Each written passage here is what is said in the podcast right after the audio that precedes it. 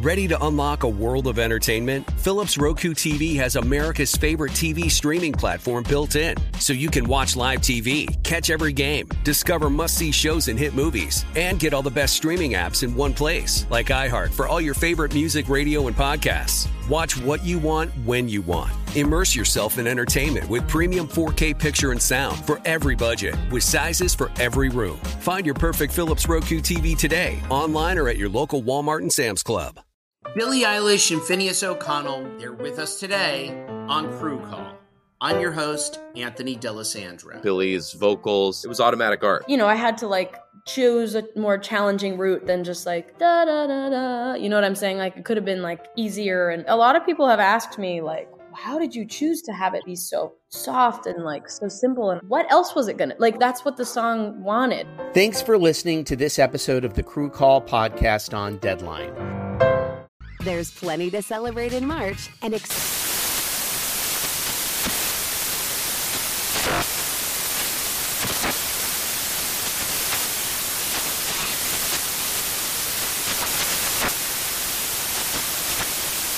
National Craft Month with the perfect pizza at home class from Craftsy. And anytime is right to listen to iHeartRadio's iHeart Country Radio. Discover more shows and movies for free. Tired of spills and stains on your sofa? Wash away your worries with Anabei. Anabei, the only sofa that's machine washable inside and out, where designer quality meets budget friendly prices. That's right, sofas from only $639. Anabei brings you a no risk experience with pet friendly, stain resistant, and changeable slipcovers made with performance fabric, cloud like comfort with high resilience foam, and hypoallergenic featherless down that needs no fluffing. Their steel frame ensures longevity, and you can rearrange the modular pieces anytime. And here's the cherry on top up to 60% off site wide. It's backed by a 30 day satisfaction guarantee, so if you're not absolutely in love, send it back for a full refund. No return shipping or restocking fees. Every penny back. Join the revolution of easy, clean, stylish living with up to 60% off at anabei.com. That's A N A B E I.com. Offers are subject to change and certain restrictions may apply. What's a dead man? Donald Rumsfeld. He gone. Rummy. It Gin Welcome Rummy to Behind gone. the Bastards, the podcast where Donald Rumsfeld is a corpse. Um, It's Gin so Rummy. tight. It's so tight. it's it's not Jimmy tight Rum. that he died surrounded by his family, uh, as And that he opposed to made it to surrounded by the 88. families of his victims beating him with sticks. But Oh Yeah. my god. whatever, it's he's dead. That's as good as you Yes. get, I guess. Yes. Um, there's an amazing, amazing AP article out about him that like describes him as a cunning leader who was undermined by the Iraq War, which my is like said- amazing. My yeah, man he said just got- undermine. you know how you're just going through life and the Iraq War comes and blindsides you. Yeah. After you spend years working to make it happen by Come on, repeatedly lying to the international community in the United States. Come on, Um, man. it's fucking rules. It's so good. yes. Ah, just having the best time here, prop. Prop! What's oh up? yeah, props here, guys. Prop is our guest is today. here. Jason Petty, uh, host of the Hood Politics podcast, now on the Yeah. iHeartRadio network because Of we are slowly gems. consuming all media and and and and folding it into our overmind of content. Um, overmind. And That's just and overmind. just bringing you the best of the best.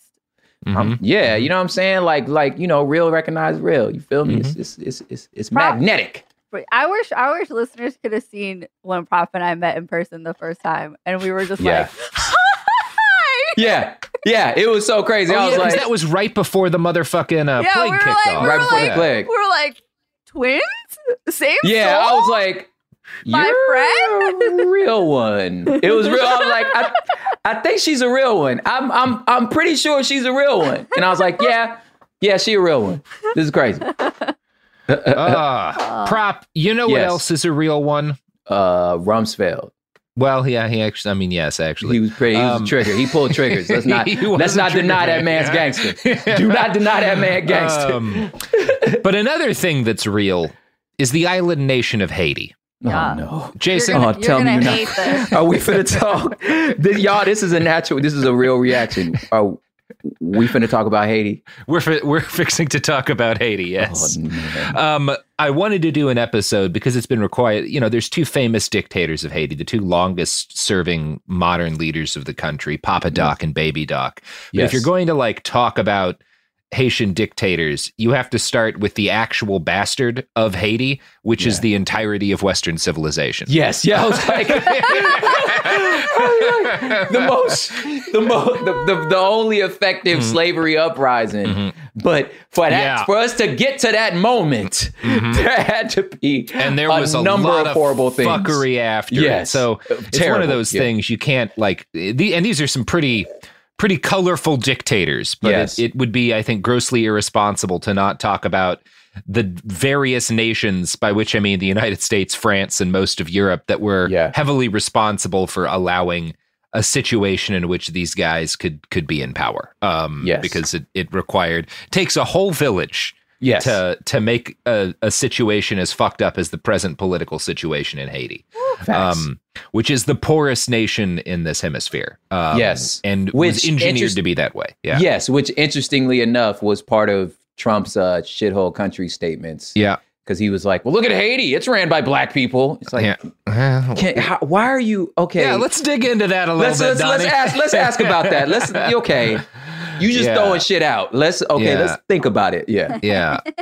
So the Yeah. island that both Haiti and the Dominican Republic share is called Hispaniola. Um, and it's the largest island in the Antilles chain next to Cuba. So Cuba's Cuba's the bigger is is bigger, but Hispaniola is kind of right number two. So Hispaniola first entered the annals of European history in 1492 when some asshole with the same name as the director of Home Alone sailed three Yes. boats from Spain and landed on their southern shore. He named the island uh, Hispaniola in honor of the Spanish crown. So he was like, "This is Spain's." Basically, that's Yes. what Hispaniola means. This is Spain's island. Look. um, It's mine. well, Is it's it? Spain's. Yeah. Yeah. Um, because he was, as all bad people are, Italian. Um, now, uh, we just recorded with someone else an episode on Ethiopia and Italy's history, and we really got to throw out some some some anti-Italian hate. Oh, um, man. It was. It's It good- was good for it the was- soul. It was good Shout out the soul. birthplace. Shout out the Mhm. birthplace of coffee, Ethiopia. Let's go. Yeah. Oh yeah, yeah. hmm Um. So yeah, the uh the so he he names the island Hispaniola. Uh, he leaves the crew of the wrecked Santa Maria on Hispaniola when he goes back to Europe, and Columbus's men form a settlement called La Navidad, uh, which became patient zero for the European infestation of the New World. The indigenous people of the island were the Arawak and the Taino. Uh, they were pretty much immediately enslaved and forced to work themselves to near extinction mining for gold. Uh, they were all but wiped out within a century. Um, meanwhile, European settlement on the island expanded rapidly. The occupation quickly turned into a plantation economy, and Spanish domination was replaced by French domination once the gold mines were exhausted. Coffee, cotton, indigo, and other cash crops made Hispaniola a hub of the burgeoning global economy. Now, of course, if you know anything about in that period of time farming cotton, coffee, indigo, and other cash crops, it was a fucking nightmare. Yes. Um, super deadly, super unpleasant, grueling, backbreaking work, and white people were not about to do that themselves. Not at all. no, in sir. a in a tropical paradise too. Yeah. Yeah, nah, you're not finna do that. No, no, no. Uh, by the 1500s, slaves were being imported onto the island in huge numbers. Over several hundred years, African slaves grew to be the majority population of Haiti. By the late 17th century, only about 5,000 African slaves had been brought to the island, but by 1789, a century or so later, the island had half a million slaves, uh, 32,000 Europeans, and about 24,000 of what were called affranchis, uh, which were free mulattoes or people of mixed African and European heritage. And that's really key here because since it's French dominated, it's a different spin on racism than you got Yeah. in the US South. Yeah. Um, so you you actually have not I mean you have some free blacks, but you have a lot of free mixed race people. Um, and they form kind of a buffer like chunk of society between Yeah. White people and enslaved black Yeah. people. It's like a thing in Haiti and you have to really talk about it. Yeah. Yeah, it's so interesting how every place that um, imported African slaves had to deal with their categories of race and how they decided to like work it out, you know, with us, with like America having like Plessy versus Ferguson and like Yeah. the one drop, you know, the one drop Yeah, rule, yeah. you know what I'm saying? And like, whereas like that don't exist nowhere else, you know, and like everyone else going, "W- w- well, what do you mean? You know, and how colorism sort of like ruled in Central and in South and Latin America. Uh, but and and then and then places like this that figured out like, well, there there's something else. You know, Yeah. it's, Uh, it's yeah, something it- else. You know what I mean? There's still a lot of racism against totally. these people, but it, Yeah. it is, and they have a lot more rights. And, and like, yeah, we'll talk. We're about to talk. Yeah, yeah, yeah. that. So, the French transported more enslaved people to Saint Domingue, uh, their colony, than to any other part of the French Caribbean. Now, again, as we were talking about, in slave owning regions of the U.S., the racial caste system was very simple. You've got the one drop rule for Yeah. a big chunk of that time. You're either white or you're black. Uh, and in many slave states, even if a black person was freed, it was illegal for them to continue to live in that state. I think that was Yeah. the case in Virginia, a number of other Yeah. places. French Haiti was different. Uh, while the right status of, of black people changed over time, from an early point, free mulattoes were able to accrue significant wealth and power. And we don't use the term mulatto here anymore, but it is you can't really talk about Haiti without using it because Yeah, it's a yeah, huge yeah. chunk of the history and the and the um um, and the culture there. So at the top of the hierarchy, you would have the big whites, which are your standard white plantation, rich white plantation owners. And Mhm. that is the same kind of dudes who we've got all throughout the US South, right? The guys who make a confederacy happen. Then you have the little whites, which we'd, we'd call like working class white people. They don't own plantations. At Mhm. most, maybe they have a small farm. They probably don't own slaves. If they do, it's a small number.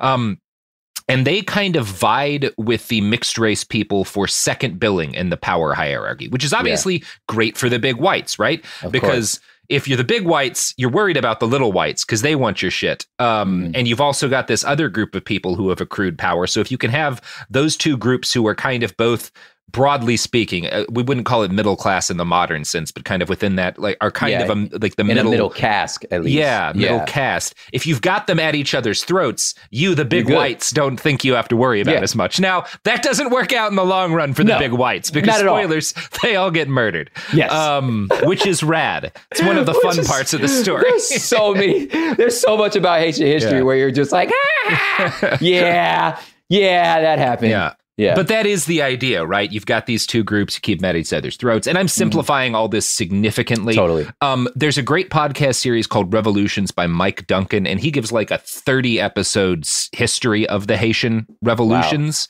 because there's a bunch. He goes into tremendous detail Yeah. um, and does a much better job. Obviously, we are like criminally simplifying things here, Yeah. but like that's that's the broad. I think that's pretty accurate to the broad strokes of it. Yeah. Um, so the gist of how this story goes is that over the decades, the fact that the majority of the island's population were enslaved under brutal conditions led to a series of revolutions. The Mm. enslaved blacks killed an awful lot of the big whites and the little whites, but they also went after mulatto property owners too because they rightly saw these people as oppressors too. Um, and there's other like there's like the, the the kind of mixed race community has their own sort of movements and their own Yeah. militia. Like there's this, it's a whole process, and it, Yeah. it occurs over a long period of time.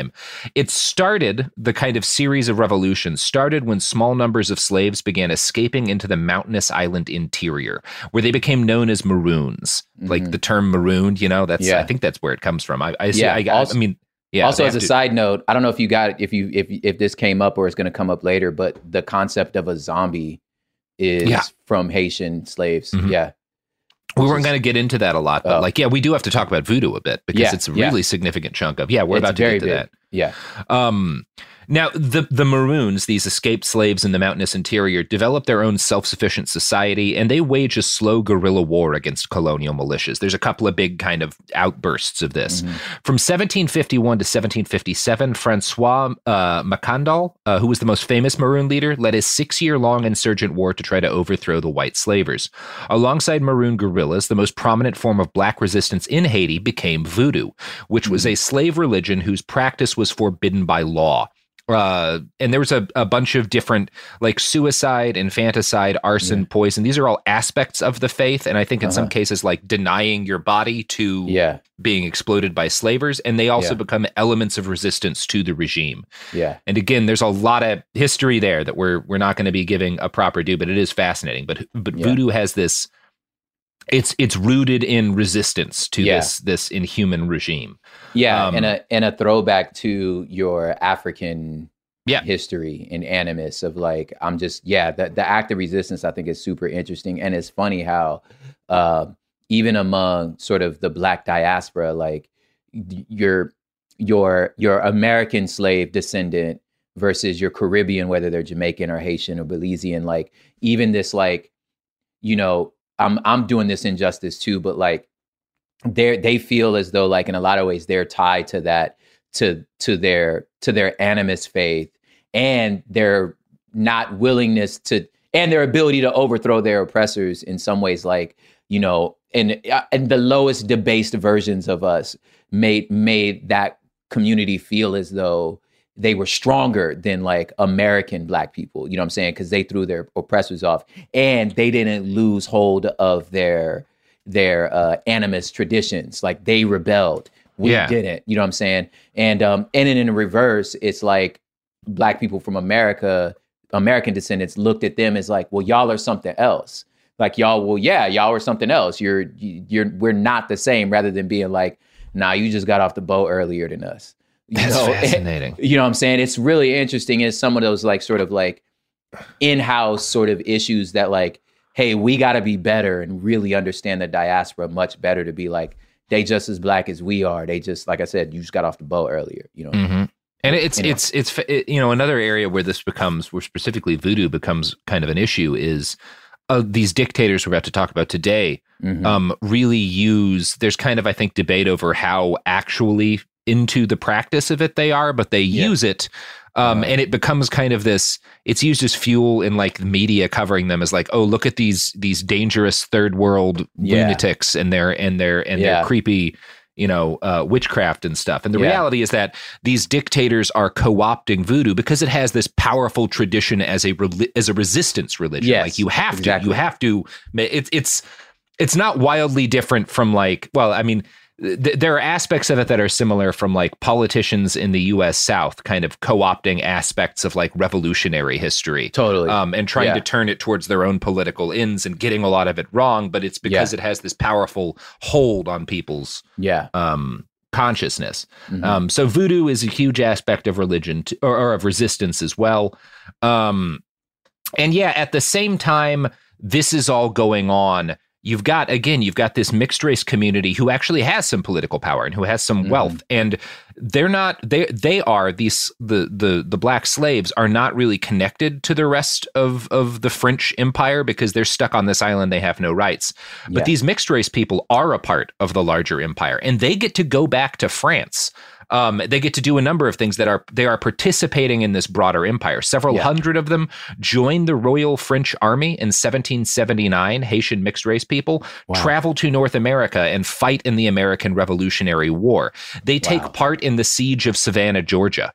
Um, and these guys, a lot of them are very inspired by the Yeah. American Revolution and these ideas of what democracy could be. Um, at the same time as they're inspired by some of like the promise of the American Revolution, they're deeply frustrated by the racism they experience in the new United States Totally. and from their their white French officers. Yeah. Um, and this kind of leads to after the French Revolution, because right, the French help us out with our revolution, then they have their own revolution. Suddenly, they've got these people's assemblies and a democracy, Yeah. the guillotine stuff, yada yada yada. Yeah. After this point, after that point, um, mixed race, you know, uh, people from Haiti start increasingly coming over to France and agitating for equal rights within the Parisian Citizens Assembly, because the the the this part of the revolution was this idea that all men have equal rights. Yeah. And so these people who are not white from French possession start coming to Paris and being like, "Well, all right, Yo, that that's pretty me, cool. right? Yeah. That's pretty cool what you guys said. Yeah. You remember you guys said that? And the history Yeah. of this is complex because a number of these, you know, these mulatto guys also were like, well, but obviously these black slaves don't get rights because I own some of them. In some cases, yeah, some yeah. of them are very much for complete like it's it, it's again this is like there's a lot of really complex history here. Yeah. um, i'm going to quote from a write-up by the university of texas. The impact of the revolution reached saint-domingue escalating tensions between grands blancs big whites the elites plantation owners and the like petite blancs the little whites and the free people of color. Uh, big whites wanted local autonomy from france. Mulattoes saw their chance for citizenship and equality and little whites were eager to protect their position in the color-based class system all of these groups were against freeing the slaves. Amid all this infighting, the slaves, who outnumbered the free population more than 10 to 1, began to organize. Why was liberty and equality not meant for them as well? In August 1791, the rebellion began with a voodoo priest predicting that a revolt would free the slaves of Saint Domingue. The slaves set mm. about burning plantations and killing all of the whites they encountered. Saint Domingue was an inferno for months. The revolution had begun. During the following two years, the attacks continued, and eventually France sent agents to try to quell the uprising. In 1793, the remarkable Toussaint Louverture, a former slave, rose to power. Louverture battled French, Spanish, and British forces, and by 1801 had control of Santo Domingo, the current day Dominican Republic, where he eradicated slavery. Um, Man, could you imagine? I mean, thank God the phrase "big whites" didn't make it into America. yeah. Oh man, could, could you imagine if that was in our lexicon? Just how, just just think about the last twenty. Just think about the last year in your time in Portland fighting these I, when I, you know, when I hear know. the phrase "big whites" associated with the United States, one guy's picture pops into my fucking head, and it's Mark McCloskey, the guy with the AR-15 in his mansion in St. Louis. Like, that's an immediate, like, oh yeah, that's exactly guy. that fucking that guy. a version of that guy got burnt to death by Haitian revolutionaries. Yes. You see that dude? Did y'all did y'all see that dude's rally yeah. when ten people showed up? yeah. He waving his gun. That was the funniest Uh, thing I ever He's seen. He's waving his gun, which, by the way, didn't have sights. So, oh like, Lord. if you don't put That's a gun, modern ARs usually don't come with sights on them because you can install a variety of optics and sights might get in the way of some more advanced optics. You Uh-huh. don't necessarily have iron sights, but you need some sort of sights. Otherwise, you can't aim the gun, which means he, he, he essentially had like a blunderbuss. Like he had a weapon he could not have aimed. That's a damn toy you flaring around to your Yeah. throngs of fans. Yeah, you could you couldn't shoot someone attacking you, but you could fire bullets in their broad direction and hit a That's variety of other things. Oh wow. Um, yeah, it's yeah, big whites. That dude. big whites. Bit that guy. Yeah. Yes. So the Haitian Revolution, there were, you know, some of the inspiration was the ideas of liberty and equality proposed by revolutionaries in North America and France. Uh, but a lot of these same revolutionaries, these white revolutionaries, are horrified by what happened in Haiti because they're all galloping racists, right? Yes. The Haitian revolutionaries massacred a ton of white people, particularly plantation owners and their families, which good for them. I mean- uh, this bloodshed was often horrifying, but obviously, if you're enslaving people and making them heritable property, you can't be surprised if they murder you and your kids when they get the chance. Yes. Like- it's just the same. I mean, Thomas Jefferson expressed that. He was like, uh, if they ever get guns, Yeah, they are not going to treat us kindly. they're not going to treat us Yeah. kindly. Yeah. It's the same attitude like you have about the morality of I don't know uh, the execution of the the the czars and their family in Revolutionary Russia, where it's like, on one hand, no, of course, children are always innocent and can't be held accountable for the crimes of their parents, even if their parent is the regent. At the Yeah. same time, if you grew up property of this family, Yeah. and you can say that in a way like all of the citizens of the Yeah. czars were just it. I can't blame you for being like, well, we just got to get rid of all this shit. just got to wipe Like, them all out. Like you can't. like- yeah, it's a Yeah. cancer. You can't. it's just- not a good thing to do, but it's an understandable, Understandable. choice to make Yes. given the situation Yes. these people were put in, which is Yeah. impo- the situation they were put in made a reasonable response of any kind impossible. They had to do what they had to do. exactly. Um, now, the reason why Toussaint fought basically every major European power, and this guy, I- we may we may talk about him for fucking a Christmas episode. He's an amazing man. Again, yeah, I was gonna say like his solutions. Even this motherfucker Yeah. is Yeah. illiterate. Like he Yes. is born and like he, he doesn't know how to read, and he creates an army from nothing out of people who also had no formal education in many cases and who are basically just stealing weapons that they that they find and learning on the go how to be an Yeah. army. Wow. And he beats all of the major world powers. Now, he is helped by the fact that it is really hard for white armies to function in Haiti because they Yes. don't have immunity to like malaria and shit. Yeah. Obviously, that Yeah. helps. Mosquitoes. But um, they help. he's an impressive dude. yeah. Yeah. Um, yeah. And the reason why all of these European powers get involved, because kind of everybody winds up rolling into Haiti during this period, is because, in part, because they see the Haitian Revolution as a threat to white Yeah. domination. Cautionary tale, Um, man. Yeah. Yeah, and it's very complicated because like the British are actually fighting France at this same time, um, and they get involved in Haiti because they back the independence desires of the big whites. Because the big Mm. whites are like, I don't like this whole idea about the Declaration of the Rights of Man. That seems like Yeah. it could lead to an end to slavery at some point, which is why I have money. So the British, who will Yeah. not much lo- uh, after Soon, this yeah. end slavery in their own empire officially, are like, well, we'll support you guys because it'll hurt the French government, um, and we'll let you keep your racial dominance over Haiti Yeah. if we win this war. Um, so England basically sends an army into Hispaniola in the hope that it would defray the cost of losing their North American colonies by giving them access to the products that are being made in Haiti. And of course, uh, Toussaint massacres English soldiers as he had French and Spanish soldiers. In 1798, the English commander in chief signed a treaty with General Toussaint and evacuated his soldiers in disgrace. Four years later, Napoleon played at negotiating with Toussaint and the new Haitian government. He kidnapped the revolutionary leader and sent him to a prison in the French Alps uh, where Toussaint died. On the eve of his death, he was said to have stated, in overthrowing me, you have cut down in Saint Domingue only the trunk of the tree of liberty. It will spring up again from the roots, for they are many and they are deep. Um, and he was not Bars. wrong about that. Yeah, bars. they do not retake Haiti. Uh, and I'm going to quote now from a book titled Haiti, the Duvaliers and Their Legacy by Elizabeth Abbott. Toussaint's faith in the Haitian people's determination was justified when Napoleon sent his brother in law, General Leclerc, to fight a war of extermination, his words, against the Haitians. Follow your instructions exactly, Napoleon wrote, and rid yourself of Toussaint, Christophe, Dessalines, and the principal brigands. Napoleon instructed, Rid us of these gilded Africans, and we have nothing more to wish. They're gilded because they're they're putting themselves up as equal to to white Yeah. men, right? That's what he means Yeah. by gilded. Um, against Toussaint's generals, including Dessalines and Christophe, Leclerc fought a hopeless campaign which lasted until November 18th, 1803, and cost the French 50,000 soldiers' lives, with countless more wounded. We have, concluded Leclerc glumly, a false idea of the Negro. Mm, grossly underestimated them. Yeah, oh, we, we didn't think these people were as smart as us. Turns Oh. out they are. Turns out they're just humans. yeah. It's who knew? Literally, They might everyone. be better at war than us. Yes. um, at least war in this place they know very well. You know, The. French are like, I think we discovered something that will later be called home court advantage. Yeah. Don't worry.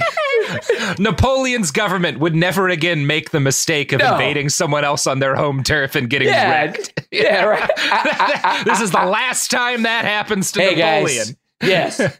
Napoleon learned his oh wait a minute. I'm just I'm checking the record here. I don't Mhm. maybe maybe we're wrong. It's, it's Mhm. funny. you know who else never invades people's home countries? Ah, you that's that's that's quite a you don't know that. I You definitely I mean, do I'm- not know that. Yeah, you're right. You're right. I'm fairly certain none of our sponsors have invaded Yes. Russia. Yes. Yeah, that Okay, seems fair. fair that enough. seems fair to say because we are not currently sponsored by uh, Mercedes, right? This is true. Because I- if I- Mercedes throws in ads, then yes, they have absolutely invaded Russia. Not that I'm Um, aware of, but Yeah. Well, we'll we'll, we'll put a things have pin in that. Saab Yeah. too, I think. I don't know. Whatever. BMW for sure. Uh, uh, probably can't get any um can't get any Hugo Boss ads either if we're really Probably not. if we're going for hasn't invaded Russia um in a sponsor. Anyway, we'll we'll we'll figure it out. Okay. Witness the dawning of a new era in automotive luxury with a reveal unlike any other as Infiniti presents a new chapter in luxury, the premiere of the all new 2025 Infiniti QX80. Join us March 20th live from the edge at Hudson Yards in New York City, featuring an unforgettable performance by Grammy and Academy Award winning singer, songwriter, and composer, Jon Batiste. The all new Infiniti QX80 is unlike any luxury SUV you've ever seen. Smart enough to anticipate your needs, even before you do. Every line, curve, and detail was thoughtfully crafted so everything for every passenger feels just right. Don't miss it. Mark your calendars and be the first to see it March 20th at 7 p.m. Eastern, only on iHeartRadio's YouTube channel. Save the date at new-QX80.com. 2025 QX80 coming this summer. On average, it takes about 30 days for a person to break their New Year's resolution. So, if saving money was on your 2024 list, your odds aren't looking that great. Luckily, you have a 100% guaranteed way to save you money this year. Just switch to Mint Mobile. Right now, Mint Mobile has wireless plans starting at 15 bucks a month. That's unlimited talk, text, and data for 15 bucks a month. If you hate your phone bill, Mint Mobile offers premium wireless for 15 bucks a month. All plans come with unlimited talk, text, and high-speed data on the nation's largest 5G network. Mint Mobile gives you the best rate whether you're buying one or for a family, and at Mint, families start at two lines. So switch to Mint Mobile and get your first 3 months of premium wireless starting at just 15 bucks a month. To get your new wireless plan for 15 bucks a month and get the plan shipped to your door for free, go to mintmobile.com slash behind. That's mintmobile.com slash behind. Cut your wireless bill to 15 bucks a month at mintmobile.com slash behind. Additional taxes, fees, and restrictions apply. See Mint Mobile for details. Ready to unlock a world of entertainment? Philips Roku TV has America's favorite TV streaming platform built in, so you can watch live TV, catch every game, discover must see shows and hit movies, and get all the best streaming apps in one place, like iHeart for all your favorite music, radio, and podcasts. Watch what you want when you want. Immerse yourself in entertainment with premium 4K picture and sound for every budget, with sizes for every room. Find your perfect Philips Roku TV today, online or at your local Walmart and Sam's Club. This is Tracy V. Wilson from Stuff You Missed in History class. The national sales event is on at your Toyota dealer, making now the perfect time to get a great deal on a dependable new car. Like a legendary Camry built for performance and available with all wheel drive, you can count on your new Camry to get anywhere you need to go. And with available features like heated seats and a multimedia touchscreen, you can stay connected in comfort and style. Or check out an affordable and reliable Corolla with a trim for every lifestyle. From the hip and agile sedan to the sporty hatchback, there's a dependable Corolla built just for you. Plus, both Camrys and Corollas are available in hybrid models, so no matter your style, you can drive efficiently and affordably. So visit your local Toyota dealer and check out amazing national sales event deals on Camrys, Corollas, and more when you visit buyatoyota.com. Toyota, let's go places.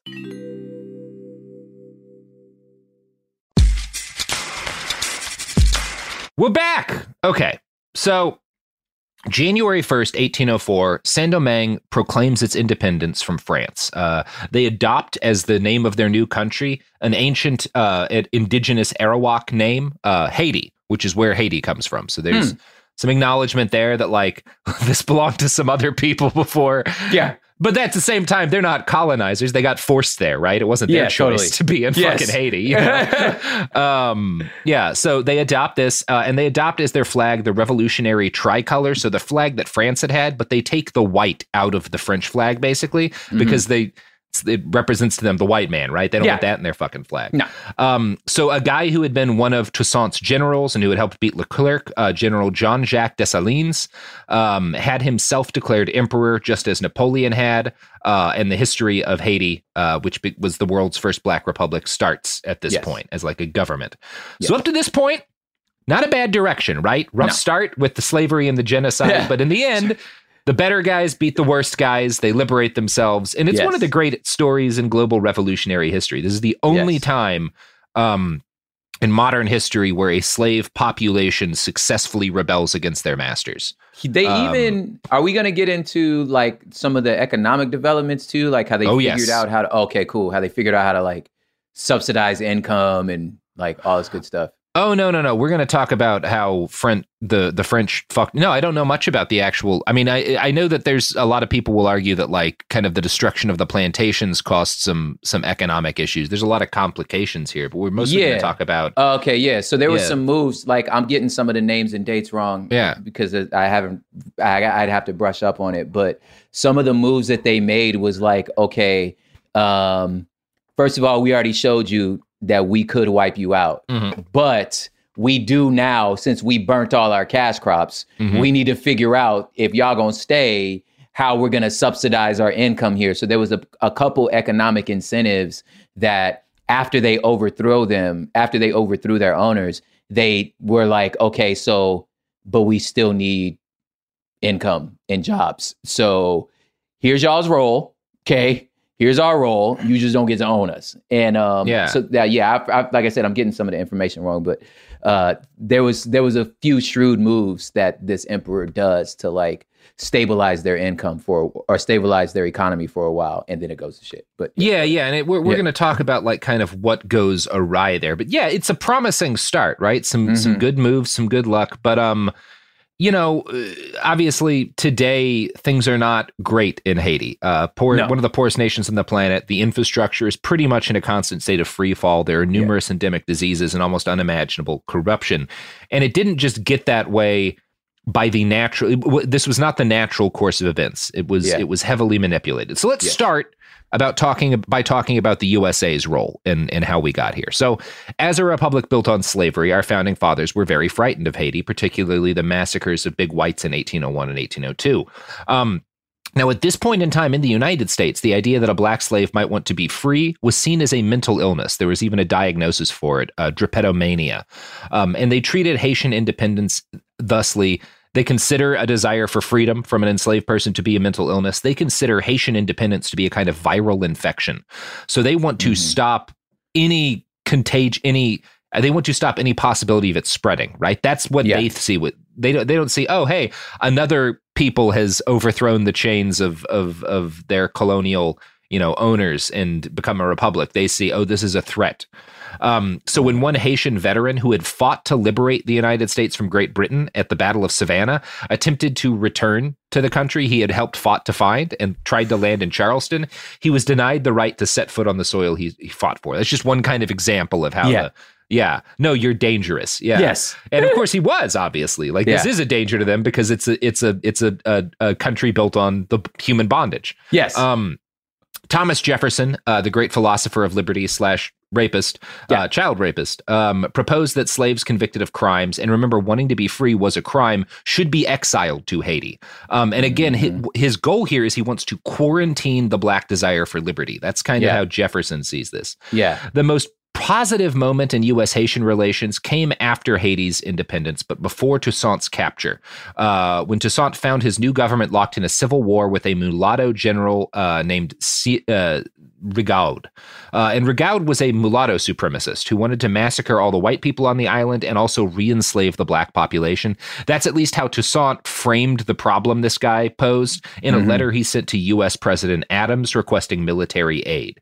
He wrote, quote, Rigaud has, has assassinated many whites, and this is but the beginning of his heinous crimes. His criminal and atrocious misdoings have left no alternative to the government agent but to brand him as a lawless rebel and to muster an army to punish his outrages. Now, the massacre of white people justified the first U.S. military intervention on the island. We sent over some ships, ammunition, and 2,000 muskets. The aid played a meaningful role in allowing Toussaint's government to smash Rigaud's rebellion. Yeah. Uh, this would be the only broadly positive move the U.S. made towards Haiti. Um, after 1800, when the U.S. and France reconciled, because we are having a bit of a tiff when we send those rifles over, the official government policy towards Haiti grows more hostile. And after the massacres of 1801, 1802, uh, the United States refuses to recognize the Haitian government as independent. This was justified by the United States and by everyone else, because this is broadly speaking how most of the West handles Haitian independence. And uh-huh. it's justified by them because the French had refused to acknowledge Haitian independence. Now, France was like, one of the big world powers right then. And Yeah, they're like the giant. military power. Yeah. So acknowledging Haiti as its own thing is a dicey thing diplomatically, right? You see versions of the same thing today with Yeah, like you- the fucking Taiwan and stuff. There's constant like, do we recognize this country? Yeah, you can't acknowledge a L. Like, hey Mm-hmm. man, you know, you took a L. It's like, no, we didn't. No, that was different. That one mean- don't count. Yeah. the US refuses to acknowledge like China, the Chinese government for Yeah. for years as the legit Yeah. like after the Civil War. Like we do Yeah. this all the time is what I'm saying. Yeah. Um, and we're not it's the only ones, obviously. Yeah, yeah, yeah. That, I love the like, Yeah. like even just America being like, we've never lost a war. Like, what about Vietnam? That was different. Yeah. That wasn't our war. No, like, see, nah. that wasn't a war because you have to declare. You know, Yeah. you got to go declare it. It's only a war No. if it comes from the from Yeah, the that's- war no, region that's of different. France. Yeah. Otherwise, it's just a sparkling conflict. Yeah, that's different. Yeah, Yeah. So them being like, nah, I don't know. I don't think I don't think Haiti's a country. Like, Mm-hmm. yeah. fam, yes they are. Okay. Mm-hmm. Yeah. So the U.S. Uh, fights another war against Great Britain in 1812, and we rely heavily on trade and aid from the French. So obviously, there's a there's a lot of vested interest in not recognizing Haiti because Yeah. We don't want to piss off France. No. As a result, from independence, from its independence up to about 1825, Haiti is a pariah state. Uh, this enables the first emperor of Haiti, uh, Dessalines, to justify an increasingly repressive regime. Haiti had nothing but enemies, and the entire effort of the state was devoted towards maintaining a huge army and a massive system of protective fortresses. Uh, and Dessalines becomes basically a military dictator. And this is, again, Sheesh. he's got a point, right? Like it- Yeah. they want to they want to fuck us up. They want to take ev- like us. They want to take our liberty back. They want to take this island back. Like we Uh-huh. have to always be ready to fight. Um, Yeah. The problem is that when you base your whole society around that, it's not the healthiest way uh, underpinning Yeah, you of a can't. society. yeah, you Yeah. can't. You can't. That's not. It's not sustainable. Yeah. Now, uh, Dessalines, again, like all of these kind of founding fathers, was illiterate and was a like yeah like he comes from you know a, a background where that was not education of much uh, any formal kind was not really an option. Yeah. and as a result of his influence uh, the military becomes dominated by black officers who were like him uh, generally illiterate former slaves. Meanwhile the civil administration of the haitian government becomes dominated by mulattoes most of whom had benefited from a better education.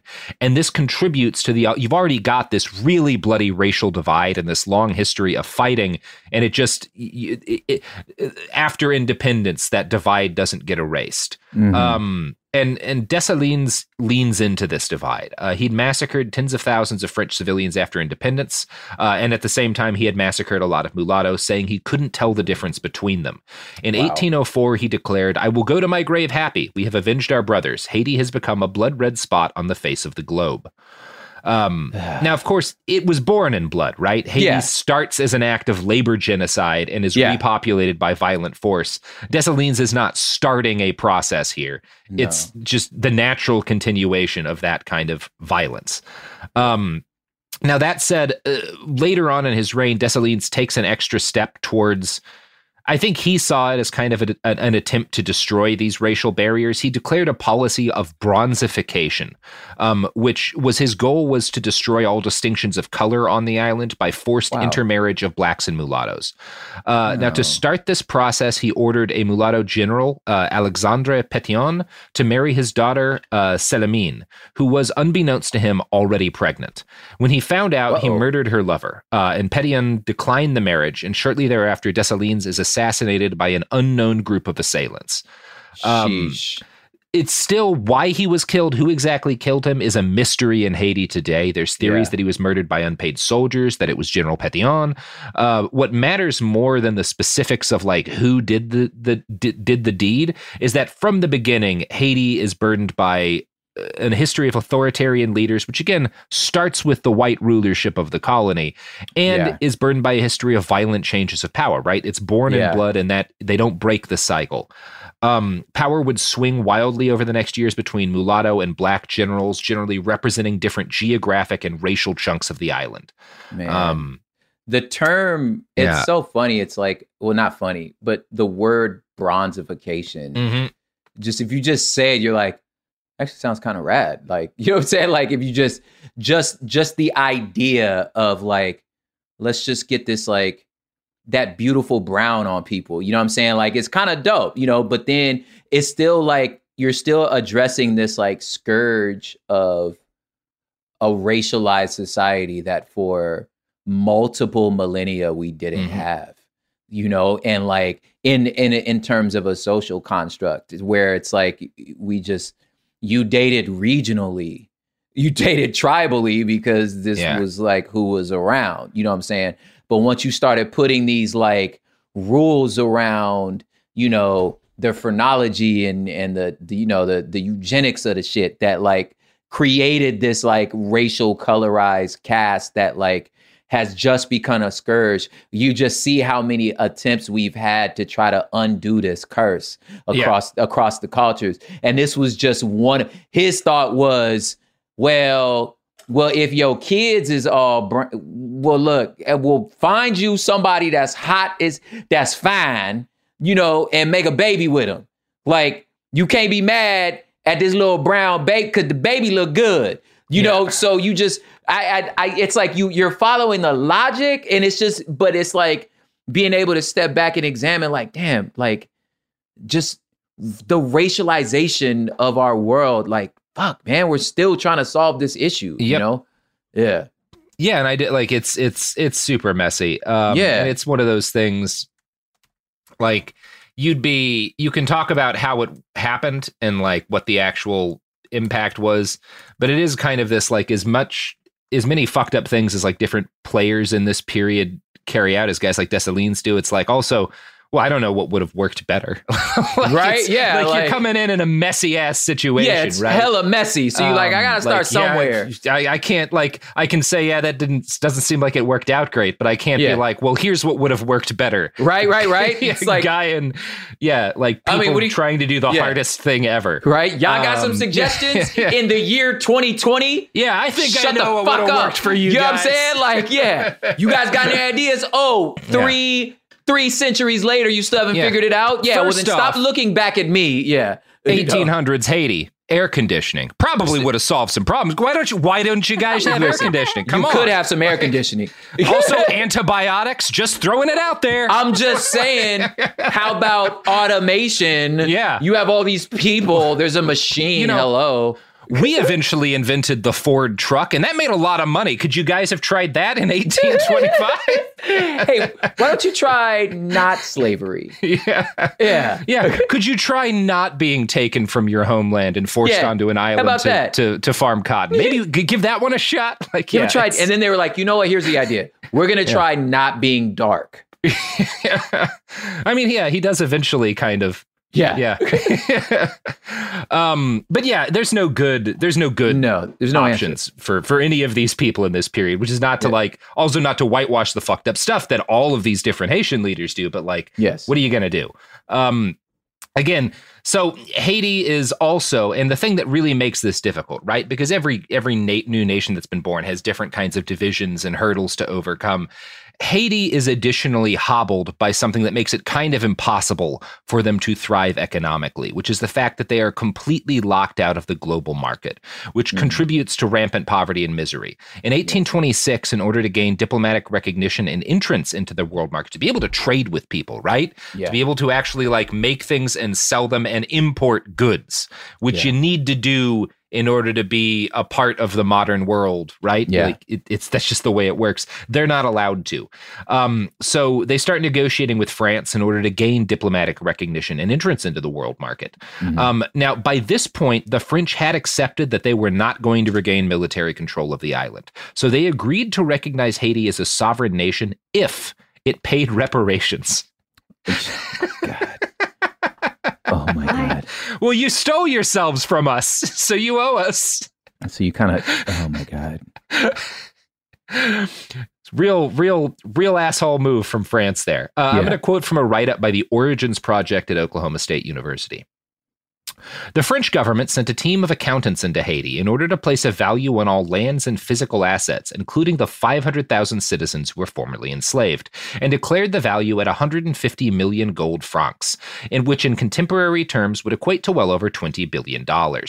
Payments began immediately, And although Haiti was able to officially buy its economic freedom and diplomatic recognition, the debt of 150 million francs was a massive burden from which Haitians have never been able to fully recover. Mhm. Although the official debt was later reduced, France forced Haiti to pay an annual fee for its national sovereignty for nearly 100 years, from 1825 to 1922. Good lord. For almost a century, then, Haiti endured French imposed penury.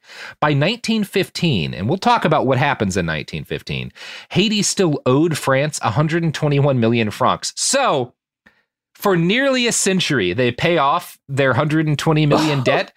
And in 1915, they owe 121 million. Oh my god. Oh my god. France is a nation of fucking uh, payday loan Yes. lenders. Yes, it's- Just such a such a bit of fuckery right there. Um, oh man. so much of their resources as a nation went to paying off this debt. For instance, 51% of Haiti's revenues from coffee went to service the exterior debt. 47% went to pay internal debts associated with building the nation's infrastructure, with only 2% available for all other expenses.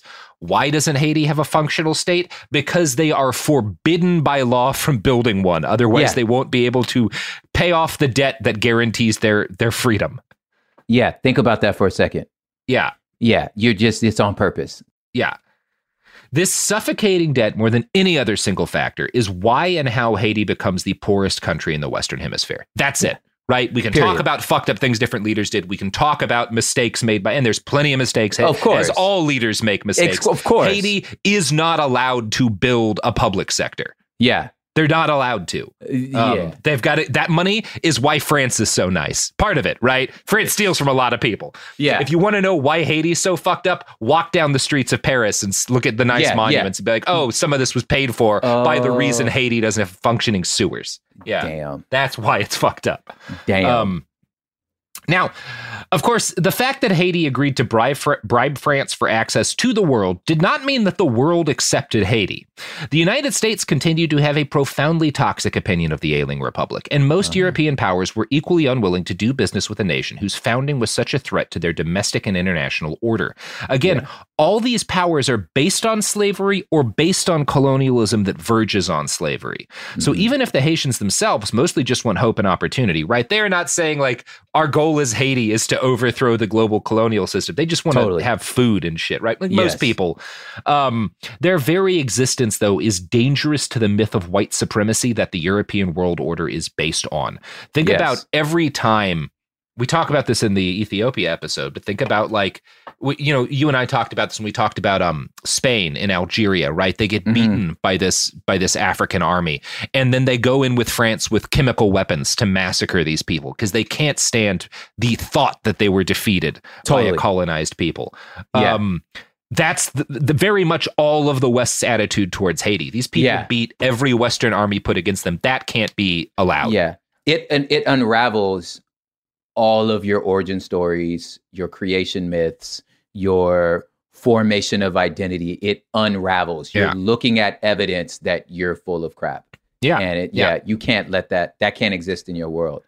You know? Yeah. It's kind of crazy. I- I- It's going to feel like a jump, but like I mean it. Like when I think of like that same sort of fear of of the unraveling of your reality i think a lot of ways it's that same sort of like germ that's in this like aversion towards like trans rights and like Yeah. lgbtq stuff because it's like you have this universe that is ordered a certain way Yeah. and these the existence of these people means you've ordered the universe incompletely you know what i'm saying so like yeah it has its genesis. There's an element of like that idea of FOMO, right? You hear Yeah. about your friends going to a party that you're not going to, and it makes you feel like you're missing out. Yeah. It's it's this idea that like if things elsewhere or if things for other people are fundamentally different than they are for me,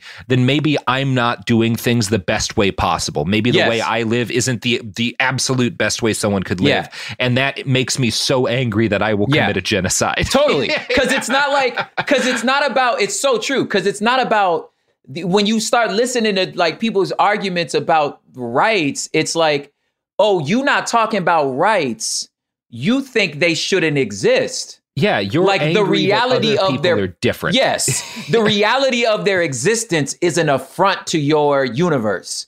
So if I can take their rights, maybe they'll stop existing. Is that your is that is that your logic? Because that's what it sounds like your logic is. So when I think about like you said, like, well, well, we won't trade with Haiti. Well, mm-hmm. we want to. It's like because you don't want them to exist. You don't think this should have happened, but it did. And rather than saying maybe I should rethink what I consider reality. I'd rather just say, nah, we Yeah. just we'll just make them pay forever. Yeah, we'll just we'll just we'll just go out of our way to sabotage them forever. Yes. Um you know who else will go out of their way to sabotage Haiti forever? Sabotage, sabotage Uh, shit, money no. going into black community. Yeah. Uh oof, boy, this is not a great way to do an ad plug. Prop, how do you feel about getting food delivered to your house? I'm not gonna lie to you, man. It's one of those one of those things that are clearly a privilege, but Mm-hmm. that's what that word means because it is Mhm. great. Mm-hmm. Well, there we go. That's a nice, w- better way to lead into ads. Yes. Uh, Witness the dawning of a new era in automotive luxury with a reveal unlike any other as Infiniti presents a new chapter in luxury, the premiere of the all new 2025 Infiniti QX80. Join us March 20th live from the edge at Hudson Yards in New York City, featuring an unforgettable performance by Grammy and Academy Award winning singer, songwriter, and composer, Jon Batiste. The all new Infiniti QX80 is unlike any luxury SUV you've ever seen.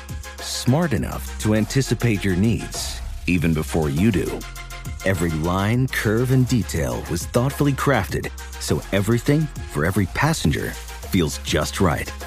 Don't miss it. Mark your calendars and be the first to see it March 20th at 7 p.m. Eastern, only on iHeartRadio's YouTube channel. Save the date at new-QX80.com. 2025 QX80 coming this summer.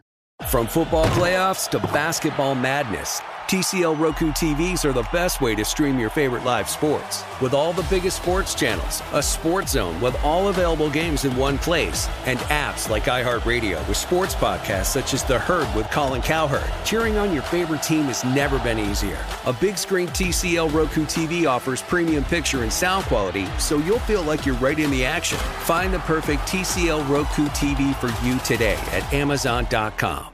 Welcome to the Scene to Scene podcast. I am your host, Valerie Complex. Today, I am chatting with Ji Young Yoo. Ji Young stars as co lead in the six part limited series Expats. I think I learn a little bit with every character that I play. I think usually I play a character and it causes enough introspection that I learn something about myself. I honestly can't gush enough about Freaky Tales. I'm so excited to share it with more people. If you like what you hear, be sure to review, like, and subscribe to the Scene to Scene podcast.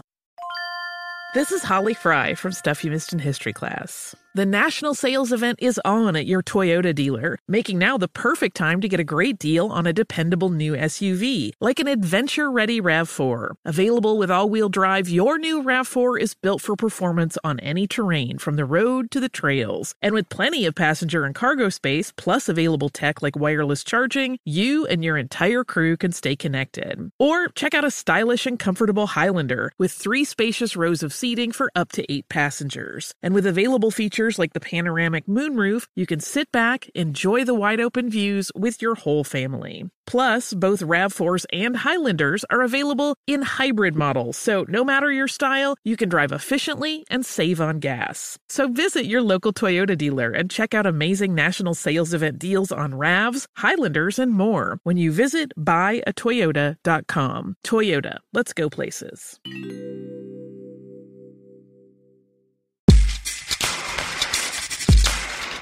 Uh, so we're back. Yes, we are. We're back. That's the sound of you finding your place in the script, huh? It is. It is. Yep. So Haitian politics doesn't grow more functional over the course of the 1800s for reasons we've discussed.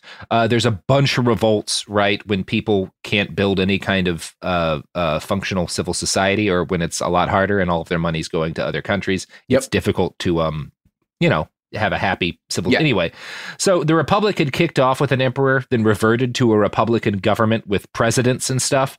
But mm. in the 1840s, they go back to having emperors and also the 1840s and the 1844 is when the dominican republic fights a war with Yeah. haiti and they separate so there's there's two different countries on the same island the Yeah. dominican republic is definitely it seems to be in a better position than than haiti Yeah. has been lately. Recently, um, yeah. but they have constant they're like always kind of at each other's throats. Like there's a bunch of bunch of bunch of issues going on between them. Anyway that all happens.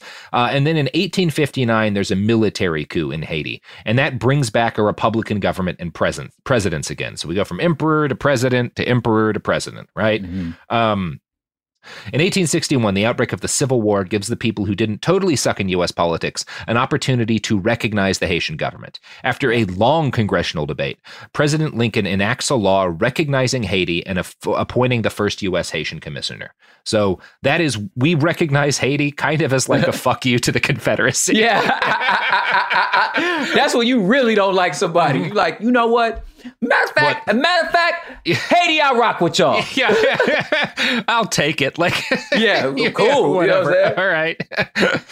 so, the political situation, though, does not grow more stable in the late 1800s. In 1896, uh, President Hippolyte died of a stroke on his way to crush a rebellion in the Southwest. He was replaced by President Tirésias Sam, who was nicknamed the Incompetent for reasons that are probably pretty obvious, right? Yes. Not not because he was so popular. Um, under his aegis, the Haitian government grew more corrupt and less functional than ever. The most egregious example of this was the finance minister, the president's cousin, Gilliam. Uh, Gilliam Sam developed an extensive grift system whereby he would have the government order and pay for non existent goods and then pocket the payment himself.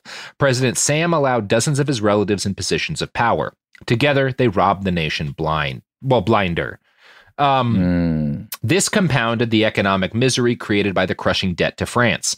Under Sam's reign, civil service salaries were cut by 20%. Public works projects almost ceased entirely. When Sam came to power, a tramway station had been in, under construction in Port au Prince, and the beginnings of a national railway station had been laid. All of this died on the vine as the Sam family sucked Haiti dry.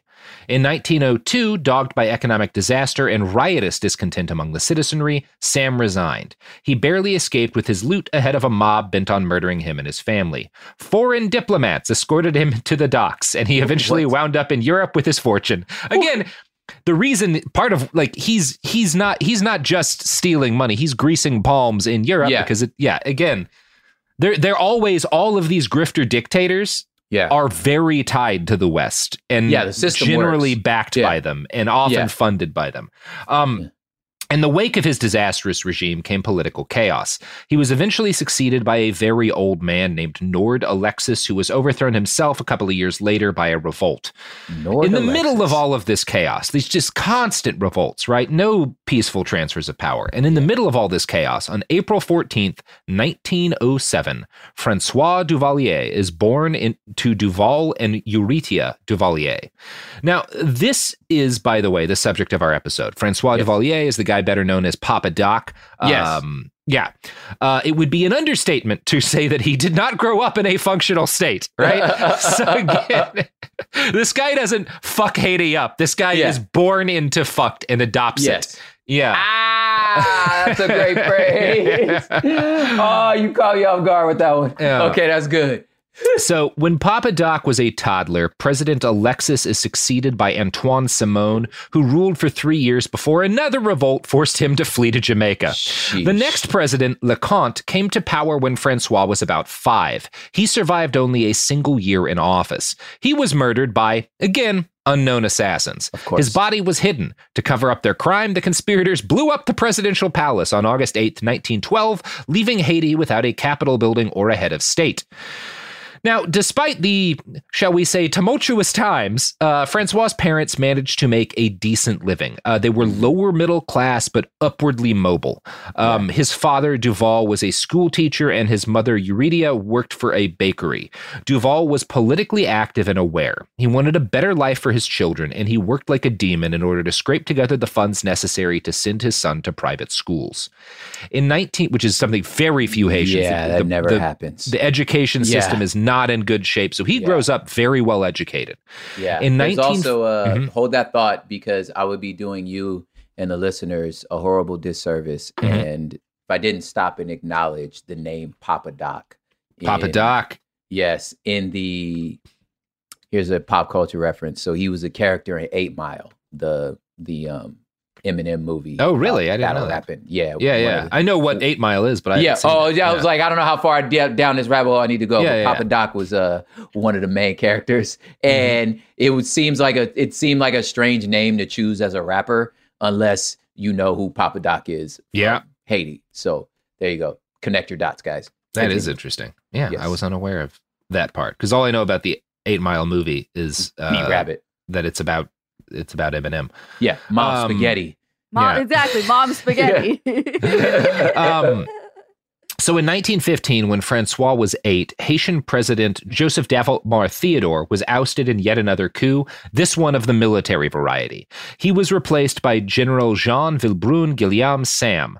Now the president in, of the United States in this period is a fellow named Woodrow Wilson, who is one of the most racist people who's ever been president of the United States, which is a Which high bar. Yeah, I was like, which is a high bar. Yeah, like- so you are saying as listeners of two people that y'all Yeah. know on this pod, me and Robert are bona fide history nerds. We know what the hell we talk about. When we tell you that Woodrow Wilson holds the crown.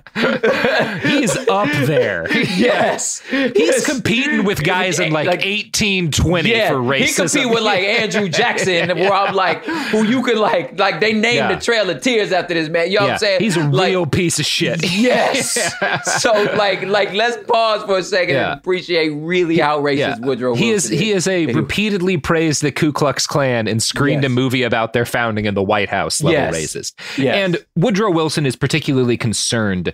Um, he's he's concerned for a number of reasons. Number one, he sees a black republic as a weak as a weak link in the political structure of the Caribbean, which is Of really course. close to the United States. So Of course. you know, um, he's also further concerned by you know in this period world war one has just kicked off right Mm-hmm. um, and germany prior to world war one had developed strong economic interests on the island of haiti um, german investor well on the island of hispaniola in the haitian nation um, german investors had started to directly impact haitian politics in 1892, Germany had been instrumental in defeating a reform movement within the Haiti that would have hurt their economic design. So, this is a weak government. It's a country that's in chaos. Colonizers see the opportunity in this. Germany doesn't colonize Haiti, but Yeah. they come in and they help defeat a political movement that would have been bad for the interests of German corporations, right? Yes. So, in the months leading to the coup that brought General Sam to power, Wilson had been considering sending in U.S. troops to Haiti to replace the government with one that would be more friendly to U.S. Inf- interests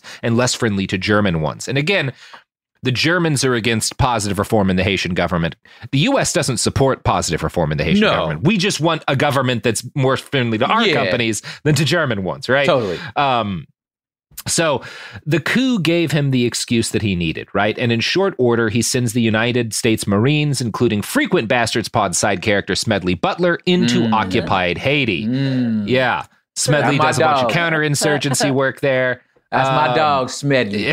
yeah, he's still he's still a heel at this point in Right the now, he's story. a he bad has guy. a heel turn. He has a real good heel turn, Yes. which we've talked about. Yes. but he's still a heel at this period. So Oh, man, from good old 19 yeah, Smedley's on, on in play. Yes. So from 1915 to 1934, which is basically all of Francois Duvalier's childhood and early adulthood, the United States rules Haiti with an iron fist. Protests that break out against the occupation are put down with machine gun fire. In one protest alone, U.S. soldiers gunned down 2,000 Haitian protesters. So, 2000. yeah, we're not talking like Kent State here. We're talking no, no, no. Amritsar, you know? Yeah, Like, yeah. yeah. Yeah. Um, from a write up by the Origins Project, quote, for 19 years, the United States controlled customs in Haiti, collected taxes, and ran many governmental institutions, all of which benefited the United States.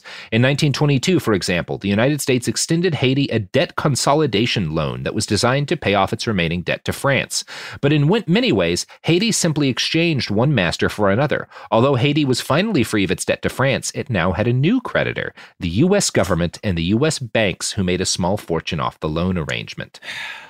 Always. So US yeah. is is like I can help you out with this France problem because yeah. like France France right 1915 desperately mm-hmm. needs US help because yes. they have gone broke fighting yeah. this, this stupid stupid fucking war. so like we can't really afford to do anything but, but barely hold off the Germans. Yeah. And the US is like, well, we got a we got a proposition for you. Like, yeah. why don't we work this out? We'll give give you guys a, a, some money up front. You cut down the loan, but also Haiti's going to owe us forever now. Yo, right? this um, is why you never open your junk mail that says mm-hmm. consolidate your debt. Yeah, yeah. I'm yeah. like, that's what just that's this is what you're looking mm-hmm. at right now. They're going to Haiti you. junk mail. yeah, you're about to get Haiti. yeah. So, although the U.S. finally withdrew troops from Haiti in 1934, the U.S. government still maintained fiscal control over the country until 1947. Again, the U.S. has never had colonies. We just maintained military control about? of Haiti for 19 years and then controlled their finance system until 1947 when they finally paid off their loan to us. Um, in order to pay off this loan, Haiti was forced to expend its entire gold reserves, pretty much, uh, which left the company bereft of any kind of hard currency. Perhaps more importantly, uh, the removal of the U.S. military didn't mean the end of U.S. military influence in Haiti. Mm. In 1916, we're going to talk about some shit that happened while the U.S. was in charge here. In 1916, okay. the all white wives of U.S. Marine Corps officers joined their husbands on the island, right? They were immediately, in the words of one source I found, squeamish about meeting or socializing with native Haitians. you have to remember, these women are white women coming from the segregated United States, where yes. many of them had probably never met a black person who wasn't a servant. And wow. going to it, then they went to an island where the black people were ostensibly in charge. Obviously, yeah. the U.S. is in charge, but they're, we like the fiction that we're letting them govern yeah, themselves, yeah, right? Yeah. They were disgusted by this. They refused polite invitations to dance uh, and snubbed even the Haitian elite. As a result, U.S. occupiers formed essentially their own micro society in Haiti.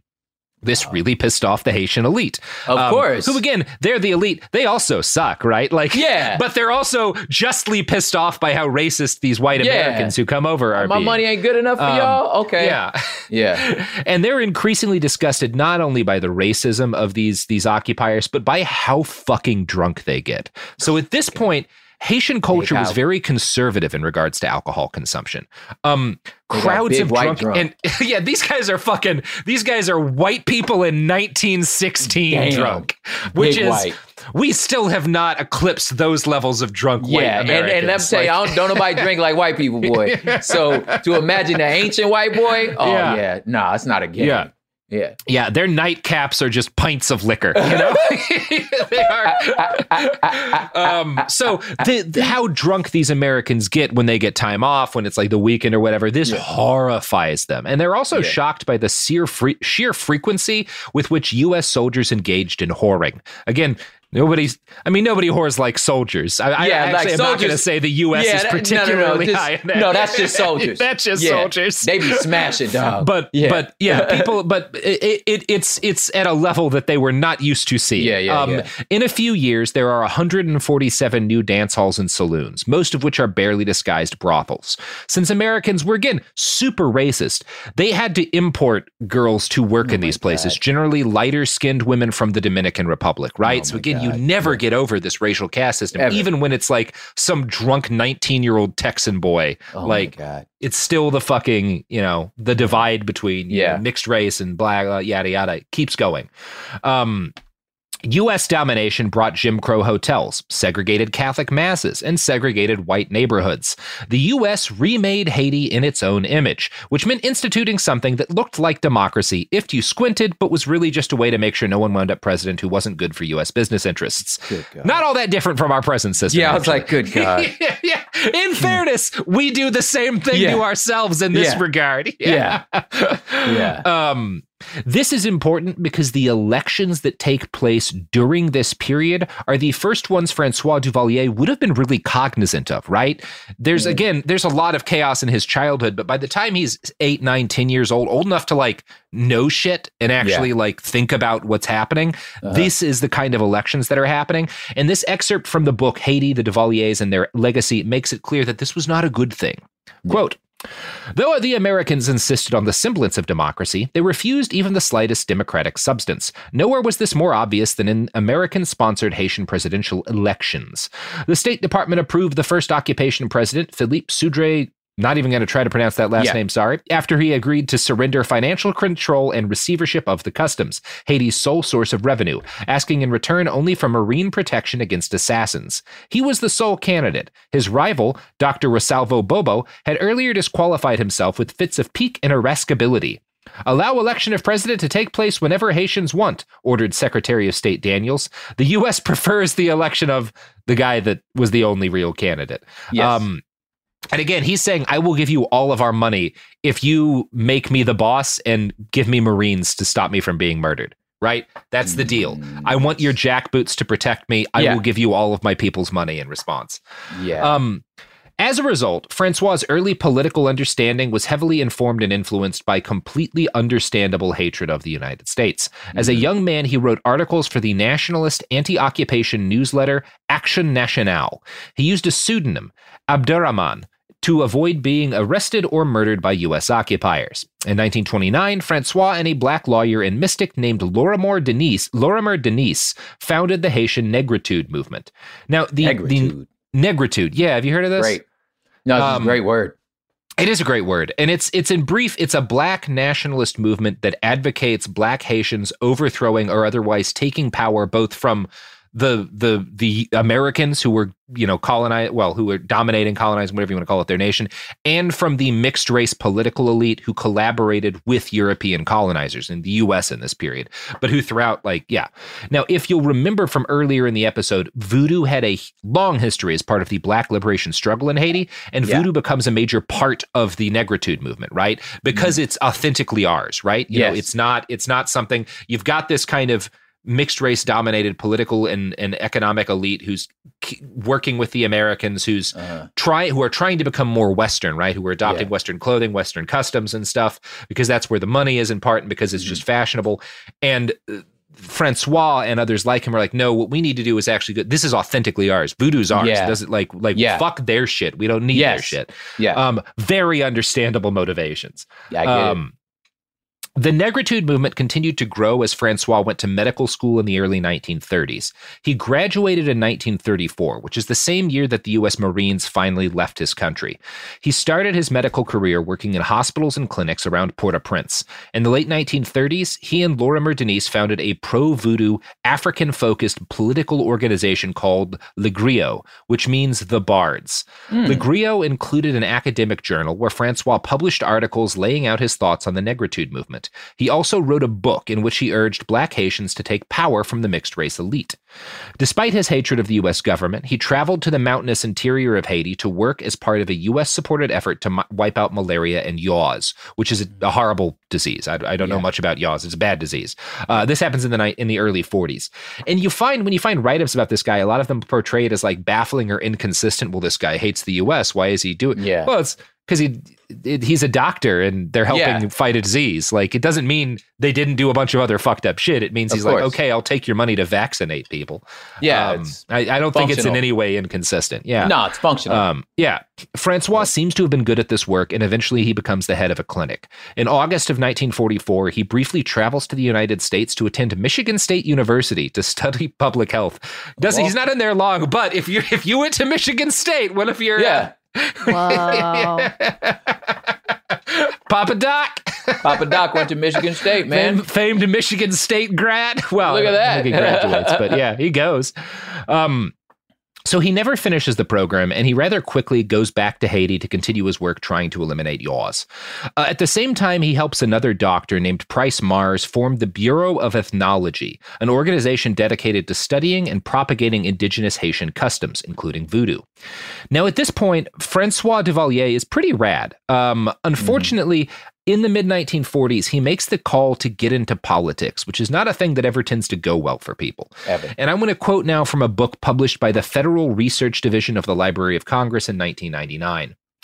Francois Duvalier's first overly political act was to become General Secretary of Daniel Fignolé's Party of Young Professionals, the MOP. In 1946, he became a pro. What? I'm sorry. There's so many like throwouts There's a lot, that are yeah. happening. The MOP, as far as like uh, the rap group from New York, which I never thought about. Ante Up, you know what I'm saying? And um, and then when you said the griot, Mm-hmm. I always thought that was a reference reference to the griots. You know, we're like the African storytellers. But yeah, yeah, yeah. yeah, It, it's G R G R I O T S. Uh, Yeah, the may been- griots. yeah, Yeah. yeah, yeah, yeah. yeah. Oh, okay, cool. All I right. was just pronouncing it probably wrong. Um, oh, okay. I thought it was something else. I was like, no, No, no, no. griots. Yeah, no, it means bards. So yeah, it's like African storytellers. Yeah, Yeah, yeah, yeah. Yeah, okay, yeah, cool. Oh man, okay, well then yeah, there it is. Yeah, So there's sorry. all these like these ties that like I knew the Papa Doc one, but I didn't think about the MOP one. You know what I'm Mm-hmm. saying? That's dope. Okay, anyway, I may I hope it's I hope MOP is referring to that. hmm Anyway. Yeah, I mean, I, yeah. I honestly don't know. Um, but yeah, it's fucking yeah. It's it's fascinating. So he becomes a uh, the protege in 1946 of a guy named Dumarsais Estime, uh, and then um, Estime becomes like the MOP candidate. Uh, Estime gets elected president, uh, and Duvalier enters his cabinet as the Minister of Labor. Okay. But Estime gets ousted in a coup in 1950, right? And Mhm. Duvalier loses his job. Um, so uh, when Estime, the guy who had made Duvalier a member, a minister of labor, gets you know forced out of power, a new guy, General Magloire, uh, takes power. Right. Uh, so again, one of these things that keeps happening in Haitian history. And Duvalier, because he was a member of the old government, finds himself a wanted man, and he winds up hiding from the government. Uh, he befriends a school teacher named Clement Barbot, who becomes his trusted friend and helps him move from one hiding place to the next, often dressed as a woman. For years, Duvalier hid and built a base of supporters in the mountains, biding his time until the end came for Magloire, which it did in 1956. So he spends years kind of as like a guerrilla leader, right? Doing the Castro thing, right? Hiding in the mountains, building my support. He's Yeah. got support in the mountains already because he's this famous doctor who helped people with these horrible diseases. So he's very well liked there. Hmm. And he starts building. Uh, uh, he, yeah, he builds up a movement. Um, so 1956, General Magloire gets kicked out, uh, and 10 months of chaos follows, in which six different governments attempt and fail to hold on to power.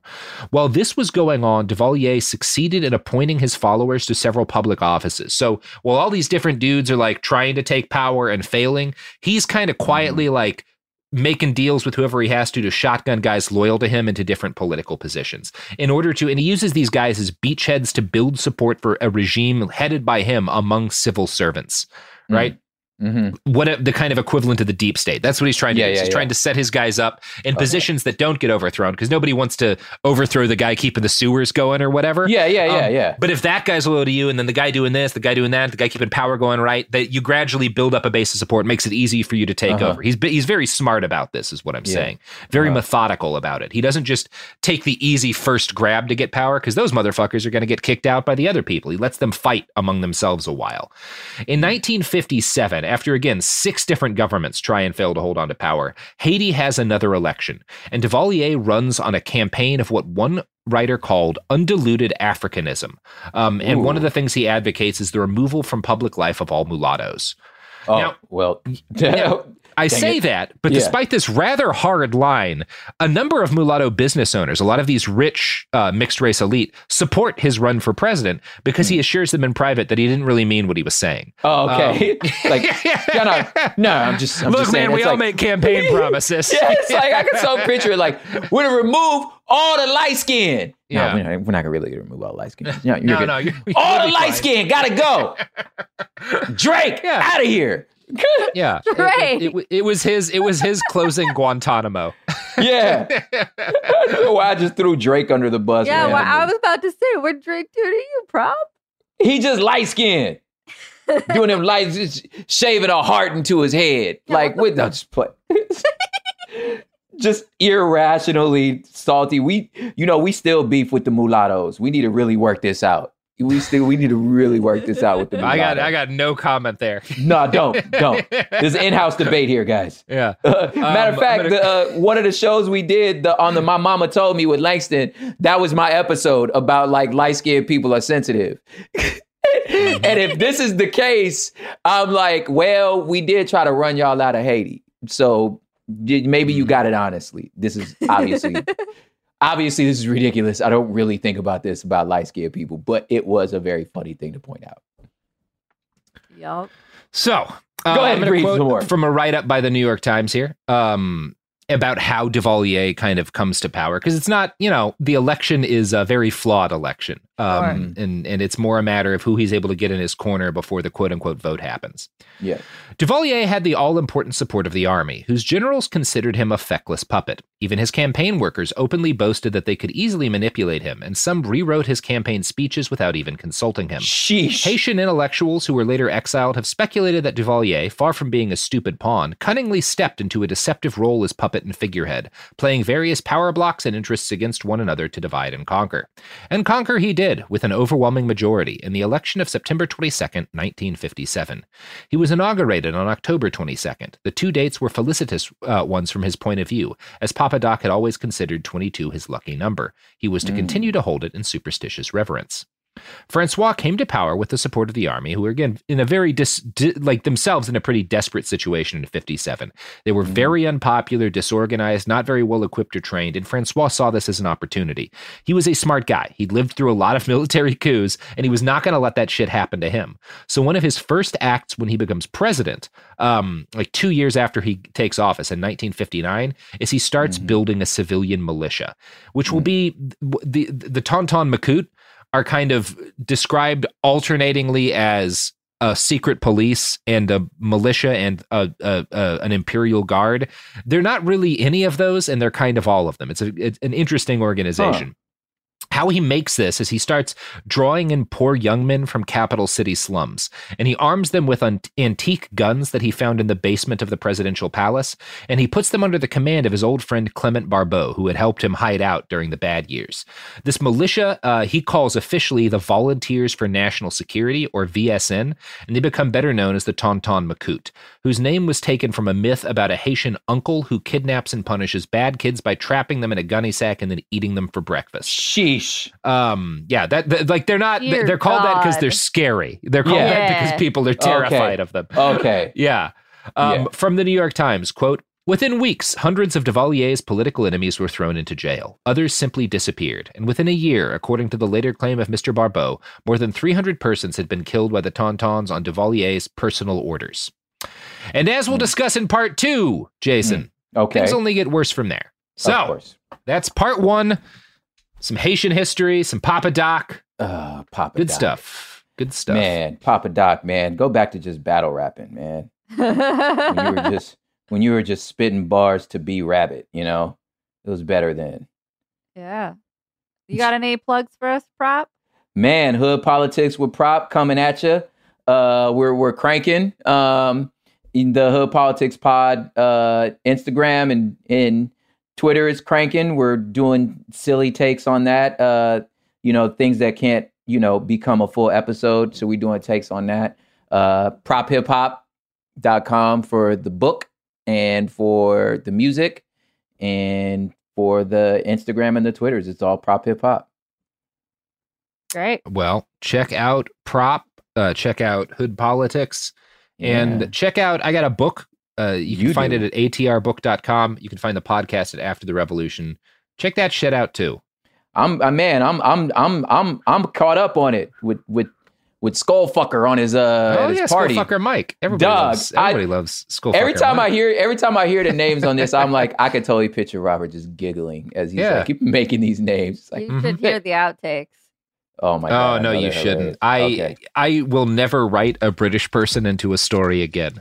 Oh, Um, would you trying to do the British terrible, accent? terrible mistake on my Oh part. my God, horrible mistake on my so part. so unbelievably fun for me. oh my god, dude. I hate it. Um, Yeah. I Yeah. hate it. well, I uh, enjoy it. I enjoy you attempting to do the British accent. I love I thank texting you. Robert. Hey, by the way, he's a, he, he's British, not Australian. So you might want Oh, to redo hey. that.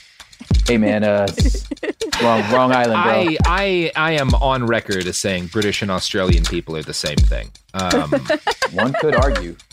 yeah. All right. Well, that's if the you think episode. British and Australian people are different, hit me up on Twitter and argue with me, but I will not respond to you. Um, episode's over. Hey, everybody. Initially, uh, I was going to plug the GoFundMe for the sequel to my book, um, After the Revolution, which you can find at atrbook.com. But um, here in the Pacific Northwest, we're having an unprecedented heat wave, and it's causing disastrous conditions, life threatening conditions for a lot of uh, houseless people, a lot of people without air conditioning, um, particularly in the city of Salem. Activists everywhere have been kind of gathering to try and um, mitigate, uh, set up cooling stations, hand out cold drinks, do things to help people get their temperature down. Um, I want to try and raise funds for the Free Fridge of Salem, um, which are doing cooling stations in the capital of Oregon, uh, Salem. So if you go to Venmo at Free Fridge Salem, uh, that's Venmo at Free Fridge Salem, and send them a couple of bucks, they could really use it. Um, local government has destroyed a number, like police particularly have destroyed a number of water and cooling stations they've set out. Um, it's, you know, we're not going to be in triple digit heats for the next couple of days after I'm recording this on Monday, but it's still going to be very hot. People still need this. So please Venmo at Free Fridge Salem if you have uh, the wherewithal and the financial resources to do so. One more time, the Venmo is at Free Fridge Salem. Thanks. Infiniti presents a new chapter in luxury, the premiere of the all new 2025 Infiniti QX80, live March 20th from the edge at Hudson Yards in New York City, featuring a performance by Jon Batiste. The all new 2025 Infiniti QX80 is an SUV designed to help every passenger feel just right. Be the first to see it March 20th at 7 p.m. Eastern, only on iHeartRadio's YouTube channel. Save the date at new-QX80.com. Don't miss it. 2025 QX80 coming this summer. Ready to unlock a world of entertainment? Philips Roku TV has America's favorite TV streaming platform built in, so you can watch live TV, catch every game, discover must see shows and hit movies, and get all the best streaming apps in one place, like iHeart for all your favorite music, radio, and podcasts. Watch what you want when you want. Immerse yourself in entertainment with premium 4K picture and sound for every budget, with sizes for every room. Find your perfect Philips Roku TV today, online or at your local Walmart and Sam's Club. Hey, this is John Ridley. And this is Matt Carey, documentary editor at Deadline. And welcome to Doc Talk. John, we've got a hard hitting episode today. A lot of controversy. Well, maybe we should put the word controversy in quotes in the documentary field about the nominees for Best Documentary Feature. We're going to get into that with some amazing panelists. you get a shot. But the individuals behind every one of those images, they're complicated and they are human. This has been Doc Talk. Thank you. Great Thank you. conversation. There's plenty to celebrate in March and ex-